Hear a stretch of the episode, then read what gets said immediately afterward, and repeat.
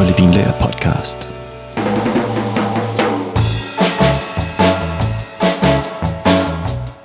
Nu tager vi hul på endnu en populær druesort. Vi skal nemlig snakke om Grenache i dag, som de fleste nok også kender som Grenache på fransk. Og det er en drue, som findes i tre forskellige farvevarianter. Altså både to røde, og en hvid og en grålyserød. Og globalt set, så er det dog den røde Grenache Noir, som folk kender bedst. Og øh, den producerer saftige og kraftige vine, som er sindssygt populær herhjemme. Så lad os se på, hvor den kommer fra, og hvordan den opfører sig ude i vinmarkerne. Og øh, så skal vi selvfølgelig også snakke om, hvordan den smager.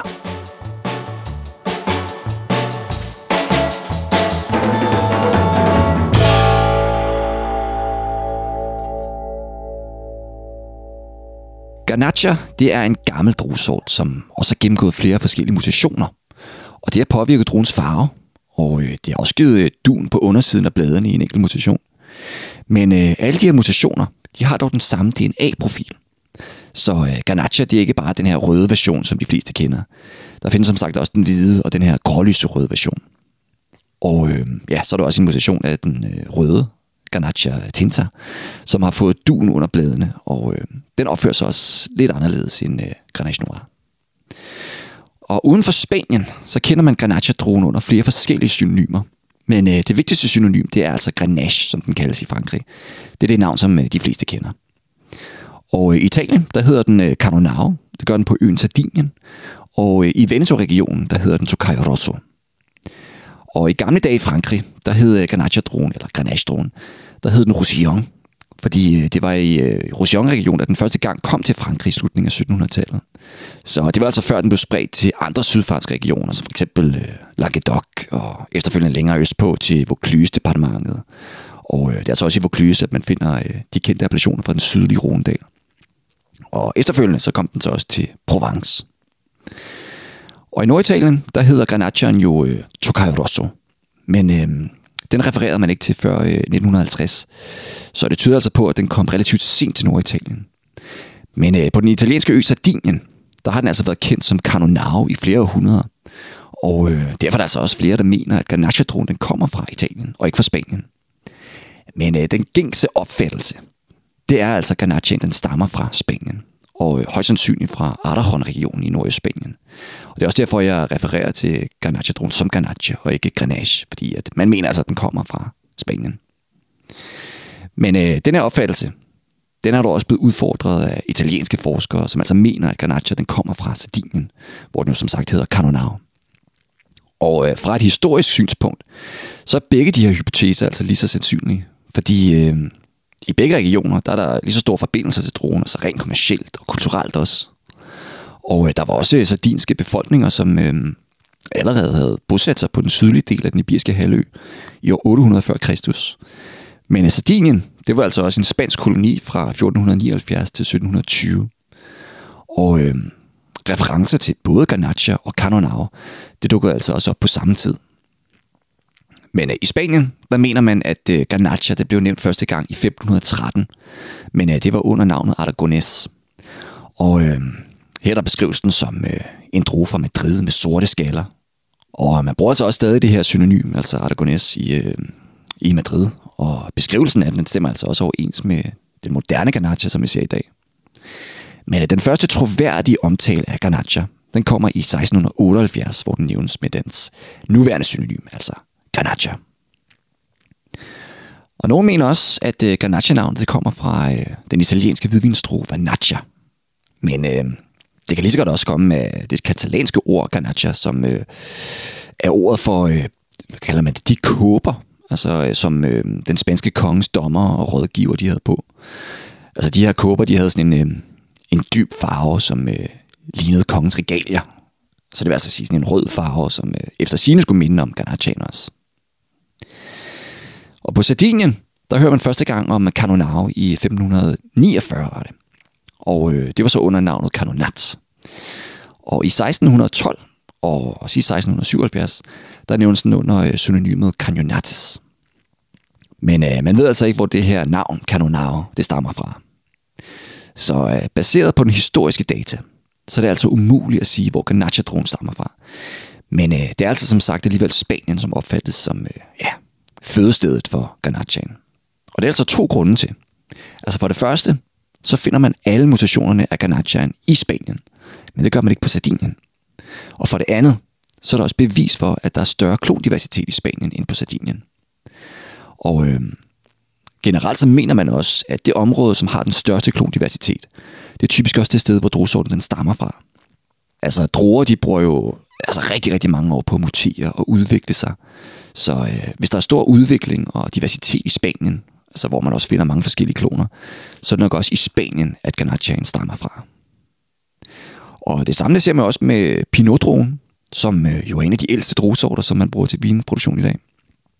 Altså, der ser man jo også flere øh, mutationer af den, blandt andet Pinot Gris, Pinot Blanc og Pinot Meunier. Og øh, de her druer, de ses egentlig som øh, individuelle druesorter, fordi de har jo vidt forskellige egenskaber og karaktertræk. Men øh, de deler alle den samme DNA-profil alligevel. Men øh, med tiden, så har de bare udviklet sig gennem mutationer. Og øh, det samme, det ser man altså med Ganacha, hvor der findes øh, Ganacha Tinta og Ganacha Blanca og Ganacha Roja. Og øh, de kendes altså også bedst som øh, Grenache Noir og Grenache Blanc og Grenache Gris. Men øh, derudover, så er der altså også en blåskalet mutation, som hedder Ganacha Peluda. Og øh, det er så en mutation af Ganacha Tinta.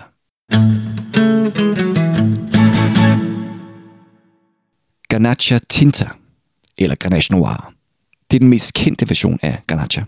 Og det er så den røde version. Og øh, det er en druesort med tynde skaller, så den producerer typisk vin med en lys rubinrød farve. Og det er en drue, der spiger relativt tidligt, men at den modner sent. Så den dyrkes altså i rimelig varme klimaer, fordi den kræver en lang modningstid. Og så er det en frodig sort, men øh, ikke lige så frodig, hvis øh, den gror i en sandet jord. Og så er den også tilbøjelig til at få melduk og andre svampesygdomme, også bakterier og insektindgreb. Og øh, så kan den også få milrandage, og øh, det kan ligesom få planten til at producere druer i forskellige størrelser, eller druer, som ikke modner ordentligt. Men øh, den har nogle rigtig god resistens over for sygdom i stammen. Og øh, det er altså også med til, at Ganache tintastokken de kan overleve i rigtig, rigtig mange år. Og derfor så simpelthen også tit, at vine de kommer fra gamle stokke. Og øh, gamle vinstokke, de har et naturligt lavt udbytte. Og det er altså altafgørende, hvis man gerne vil lave kvalitetsvin. Så øh, gamle stokke, de producerer et mindre antal druer, som også er mindre i størrelsen. Og øh, de her få druer, som så kommer ud af de her gamle stokke, de er så endnu mere koncentrerede og endnu mere komplekse. Men øh, i Garnacha Tintan, der kan man øh, potentielt også få rigtig meget sukker i øh, druerne. Men øh, druerne de kan også miste noget farve, hvis udbyttet er for højt. Og syreniveauet, det er typisk heller ikke mere end moderat. Og det er også en af Garnachans ja, største karaktertræk. Så de er altså ret nemme at drikke, og den her relativt lave syre, det gør dem også ret bløde i det, og drikkevenlige, mens de er helt unge. Og så trives den også godt i øh, sådan lettere syreholdige og varme, øh, tørre grosjord eller stenede jordtyper som skifer og granit. Men øh, den har det lige så godt i en kalket jordbund også. Og så skal man helst beskære den, øh, ja, beskære den meget ned. Og øh, så skal man træne den som en bushvine, altså som en lille busk, hvor øh, vinstokken ikke bindes op til trådnyt. Så de står bare frit. Men øh, derudover, så har Ganache Tinta altså også en rigtig god tolerance over for tørke. Men øh, den kan altså også godt rammes af magnesiummangel. Men øh, Ganache Tinta, det er altså en af verdens mest plantede druesorter. Og øh, det er jo især fordi, den trives godt i varme og tørre klimaer. Så øh, vi kommer nok også til at se den meget i fremtiden. Fordi øh, klimaforandringerne, de giver os nok endnu mere tørke og endnu mere varme. Men øh, selvom det er en af verdens mest almindelige druesorter, så er det alligevel lidt sjældent, at man ser den på, øh, på vinetiketterne.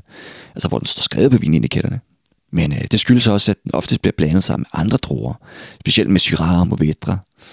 Og øh, sådan et blend på Ganache og Syrah Mourvedre, det øh, kalder man også et GSM-blend. Men øh, den bruges altså også som blandingsdrue i et hav af rosévine og hedvin. Og øh, i de her vin, så er det altså ikke altid kutume at skrive druesorterne på etiketten.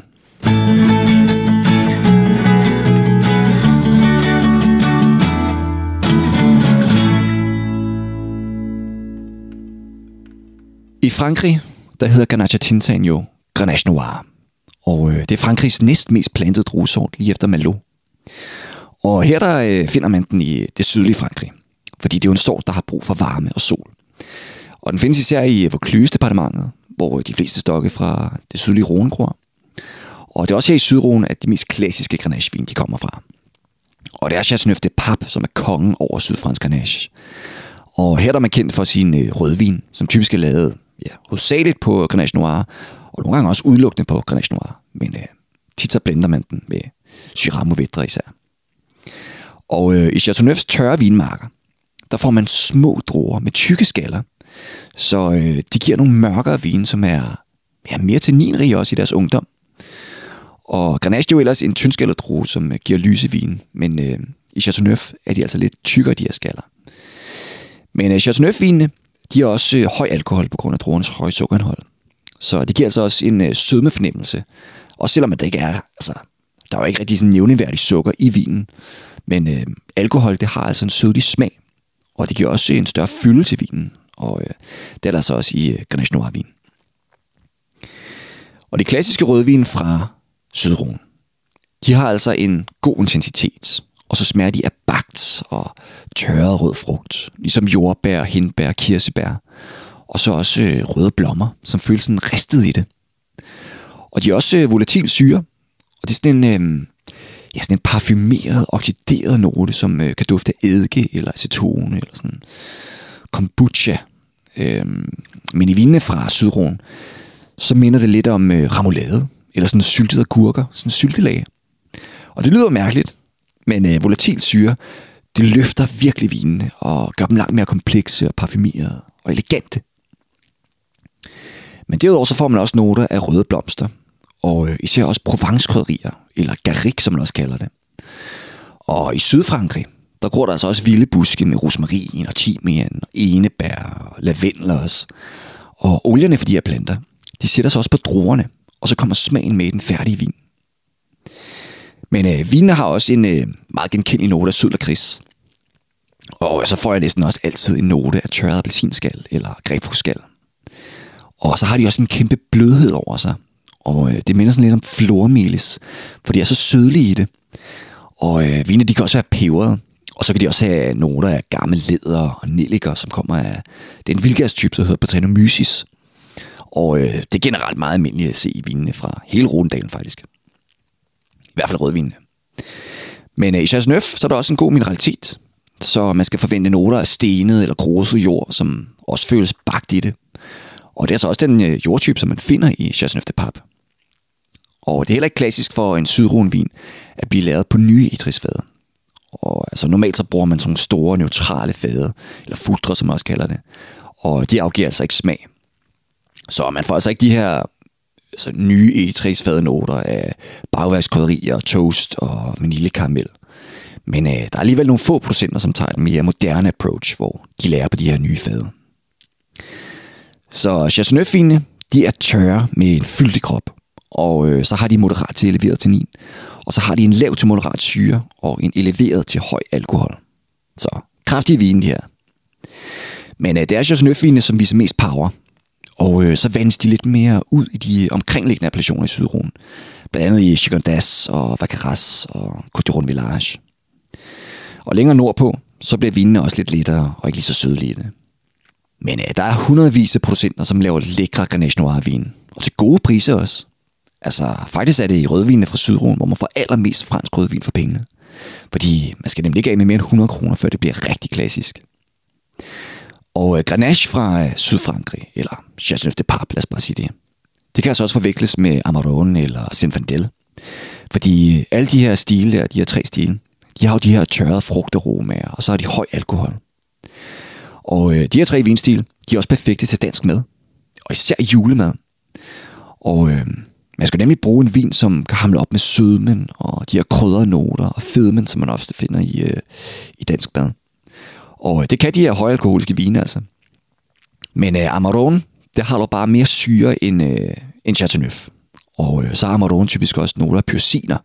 Så det vil sige sådan grøn peberfrugt og bregner og laverbærblade. Altså sådan nogle grønlige noter, som man også finder i øh, druerne fra Bordeaux.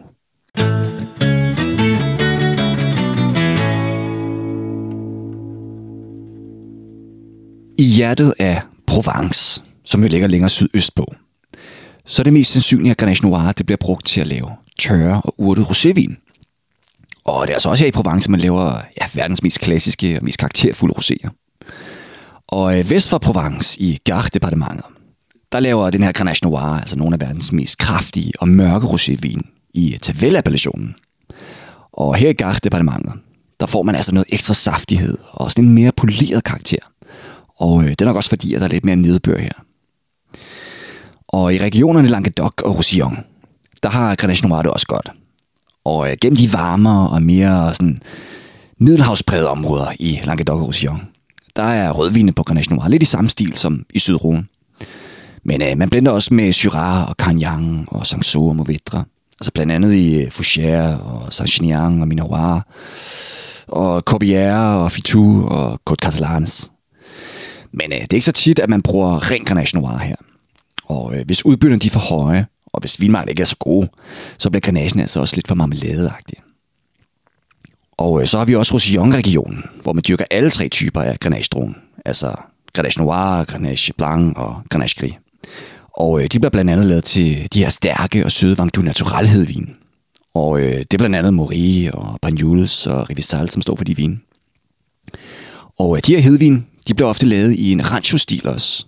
Og her der får vinen sådan en oxideret karakter. Fordi øh, vine de bliver lavet ude i solen, i sådan nogle glasballoner eller gamle fade. Så øh, de står bare ude i øh, frit sollys og bare bliver oxideret. Men de smager fuldstændig fantastisk. Og så har vi jo også øh, Grenachen fra Sardinien i Italien. Og den hedder som sagt Canonau her. Og det er også øens vigtigste druesort. Og øh, de fleste vine, de stilles under Canonau de Sardinia-appellationen. Og øh, her der laver man den både i tørre og søde versioner. Så øh, både hedvin og almindelig stillevin. Men alkoholniveauet, det er naturligt højt. Så vi er oftest højere end øh, 15% her. Og i Spanien, så gror den øh, især i Aragon-regionen, i det nordøstlige Spanien, men også i Castilla-La Mancha. Altså faktisk så gror øh, Garnacha Tinta faktisk overalt i Spanien. Altså på nær i nordvest og helt ned i det sydligste Spanien. Og øh, det er også den næstmest plantede rødvinsdrue i Spanien. Altså kun overgået af Tempranillo-druen. Men øh, man har faktisk også set lidt ned på øh, Garnacha-druen. Altså Garnacha Tinta. Fordi øh, det er jo en meget udbredt sort, som findes over hele verden.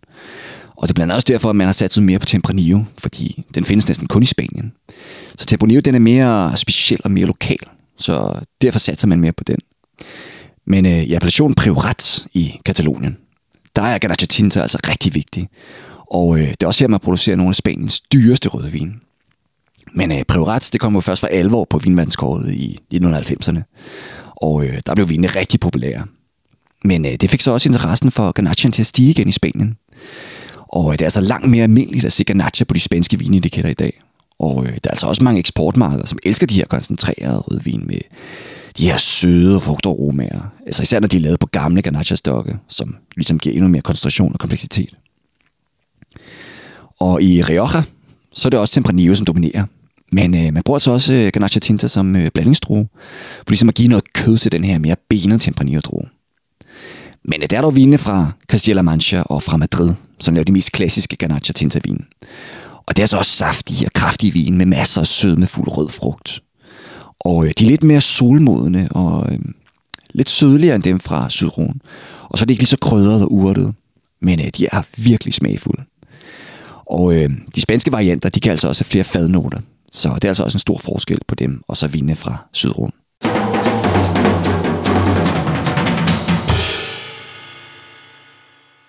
Selvom at man ikke ser særlig meget amerikansk grenache på markedet, så gror den alligevel især i Kalifornien. Og øh, de mere seriøse vine, de kommer især fra Sierra Foothills og Santa Barbara og Paso Robles. Men øh, oversøgs grenache, det kommer især fra Australien. Og indtil 1960'erne, der var det faktisk den vigtigste druesort i Australien. Men øh, den blev så overrumplet af Shiraz og Cabernet Sauvignon. Men øh, globalt set, så er man altså begyndt at gå mere op i roendruer igen. Så øh, Grenache den blev altså også populær igen i Australien. Især i South Australia. Og her er det appellationerne Barossa Valley og McLaren Vale og Riverland og øh, Langhorne Creek, som øh, især dyrker den. Men øh, det bliver altså også tit blandet med Shiraz og Mourvedre. Og så bliver den også brugt til Australiens svar på portvin. Men øh, australske Grenache Noir, det er altså stadig blandt de mest klassiske vinstil i verden. Og øh, det er stadig vin med sådan stor intensitet og også den samme frugtprofil med det her bagte røde frugt. Men øh, det, der virkelig skiller dem ud, det er en note af eukalyptus. Og eukalyptus det finder man næsten i alle rødvin fra Australien. Fordi øh, der går nemlig masser af eukalyptustræer rundt omkring i Australien. Og øh, smagen for den her stærke eukalyptus, den kommer så også med i de færdige vine. Men øh, australsk grenache, de er altså også øh, kraftigere og mere sødlige end dem fra Sydroen. Og øh, så kan de også have lidt fadnoter. Altså det er i hvert fald ikke uklassisk for øh, australsk grenache at have fadnoter.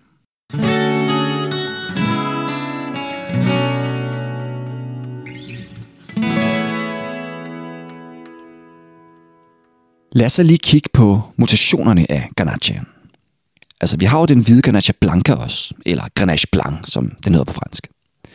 Og den har de samme karaktertræk som Grenache Tinta, men øh, den spiger og modner bare hverken tidligt eller sent i forhold til Tintaen, som ligesom jo som spiger tidligt og modner sent. Og øh, så er den også øh, mindre tilbøjelig til at udvikle kolyre, som jo gør, at øh, druerne ikke udvikler sig ordentligt efter blomstring. Det har vi også snakket om før. Og øh, Grenache Blanca, den laver store vin, som øh, nogle gange også er fede i det. Og øh, de er meget ekstraheret, men øh, de kan også blive udsat for tidlig oxidering. Og de har typisk noter af sådan meget modne grønne frugter, men de er også florale. Og alkoholen er typisk også høj, så øh, man blander den ofte med nogle mere, ja, skal man sige, sprøde druesorter, for ligesom at balancere den. Og man bruger den især i Sydfrankrig, især i Sydruen, hvor den laver tørre stillevin. Men øh, man ser den også i Roussillon, hvor øh, det laver de her søde hedvin, de her Vangdu Naturalvin. Vin. Og i det nordlige Rhône, der er det ligesom øh, Massan og Rosanne og Viognier, som dominerer i hvidvinene. Men øh, i det sydlige Rhône, så er det især Grenache-varianterne, som øh, man finder i de største vin. Især den fra Chasseneuve de Pape. Men øh, drosomsætningen i hvidvinene fra Chasseneuve, det kan man altså ikke regne med, fordi man kan jo bruge 18 forskellige druer. Og øh, ja, der er ikke nogen fast stil. Men øh, Grenache Blanc, den går altså tit igen som hoveddruen. Men øh, Grenache Blanc, den har altså også fået mere opmærksomhed efter, at verden ligesom er begyndt at glorificere roendruesorterne noget mere. Og øh, man ser den altså mest i blends, men øh, hvis udbyttet holdes nede, og hvis man minificerer den ordentligt, altså oftest i etristønder, så øh, kan den altså producere nogle fyldige og fornemme vine. Og i Spanien, så finder man den mest i Catalunya og Aragon i øh, nordøst. Og der laver den altså også nogle fyldige vine med høj alkohol. Og øh, så har vi også en anden mutation, og det er Ganache Roja, eller Grenache Gris. Og øh, den har samme karaktertræk som øh, Ganache Tinta. Men øh, den er lidt mere produktiv end øh, Ganache Blanca dog. Og øh, så er der også en druesort, som har en grålig eller lysrød skal, ligesom man også ser med Pinot Gris. Og så finder man den også i de samme områder i Sydfrankrig. Men øh, de fleste er altså i Roussillon, men også i Languedoc og i Sydron. Og så bruges den også mest i blends, især med Grenache Blanc eller Macabeo, men også øh, med de her 18 druer, som øh, man kan bruge i Chateauneuf de Pap. Og så findes der altså også kun meget lidt af den i Spanien. Altså det meste det er i Navarra og Castilla Mancha. Og den sidste mutation, det er så Garnacha Peluda. Og det er en variant af Garnacha Tinta. Så øh, det er en mutation af Garnacha Tinta. Og den har også øh, samme karaktertræk, men øh, den har bare en dunet overflade på undersiden af bladene. Og druerne de er også mindre, og så har den tykkere skaller og mere syre. Og øh, den spiger også lidt senere, og øh, så er den også lidt mere frodig og lidt mindre tilbøjelig til at udvikle kolyre og mirandage og melduk. Men øh, det bliver lettere ramt af videre til gengæld. Og øh, Ganache Peluda druer, de bliver hurtigere modne, men øh, uden at producere lige så meget sukker som øh, Ganache Tinta. Så øh, vine de er generelt også lavere på alkohol end øh, Tinta-vinene. Altså det ligger typisk ikke på mere end øh, 13,5 procent, hvor Galatia Tinta det er mere på sådan 14,5 til 15,5 procent. Men af de her dunede hår, som øh, de har på undersiden af bladene, de blev dannet gennem evolutionen for at beskytte vinplanten mod at transpirere, altså transpirere i varmen. Så på den måde så kunne øh, planten holde på fugtigheden, og det reducerede ligesom den stress, som øh, vandmangel giver planten. Og transpiration, det snakkede vi også om i øh, det første afsnit om vitikultur. Og det er jo den øh, proces, hvor planter de øh, frigiver vanddamp ud af spalteåbningerne i bladene. Men i varme klimaer, så kan planten altså have brug for at holde på vandet. Og det samme fænomen, det ser man altså også på rosmarin og andre middelhavsurter, som også har øh, dun under bladene. Men øh, en anden udvikling, som der skete med øh, Garnacha peludaen, det er altså også, at den aldrig knækker, når den udsættes for stærke vinde. Så planten den overlever altså i selv de mest blæsende vinmarker. Og det blæser altså også meget i Sydfrankrig. Men øh, vinen har typisk også mere syre, og øh, mens den modner, altså mens vinen modner, så øh, dukker der altså også øh, sådan hurtigere, sådan nogle krydrede noter op, som også udvikler sig hurtigere end øh, Ganache Tinta. Og i Frankrig, der hedder den lidt der Pelu. Og øh, Pelu, det betyder pels på fransk. Så øh, altså hårene på bladene, der har givet den navnet. Men øh, der er ikke særlig meget af den i Frankrig. Men øh, den findes især i Languedoc og i Roussillon. Men øh, der er faktisk mere af den i øh, Spanien. Og her går den i Castilla-La Mancha og Aragon og Catalunya, og så også lidt i øh, Castilla León. Men øh, det er sjældent, at den kører solo i vinene fra Spanien. Så den bliver ofte blendet med Cabernet Sauvignon og Tempranillo i sådan nogle fadlærede vine. Men øh, de lysere og yngre vine, de er så tilbøjelige til at oxidere, så de skal altså drikkes, mens de er unge. Og med det, så fik vi sat flueben ved endnu en druesort. Altså Grenache, det er en vidunderdrue, fordi den smager fantastisk, og så koster vinen næsten ingenting. Husk nu at trykke abonner på podcasten, så du altid bliver den første til at lytte til nye afsnit. Og så følg os på Instagram og Facebook, hvor du både får gode tilbud og nyheder. Og hvis du står med et spørgsmål om vin, så bare skriv til mig på Instagram, fordi jeg svarer på alle spørgsmål. Og så håber jeg også, at du vil komme forbi en af vores mange butikker landet over, fordi her der står min kollega også klar til at hjælpe dig med dit næste vinkøb. Så kom ud og prøv noget Grenache og lær stilen at kende. Det er i hvert fald øh, den fra Sydron, du skal kende, men øh, også dem fra Madrid og dem fra South Australia. Og husk, at jeg har linket til nogle helt oplagte vin her i episodenoterne. Og øh, så lyttes vi jo også bare ved igen i afsnit 54 af Holde Vinlærer podcast. Gimme, gimme,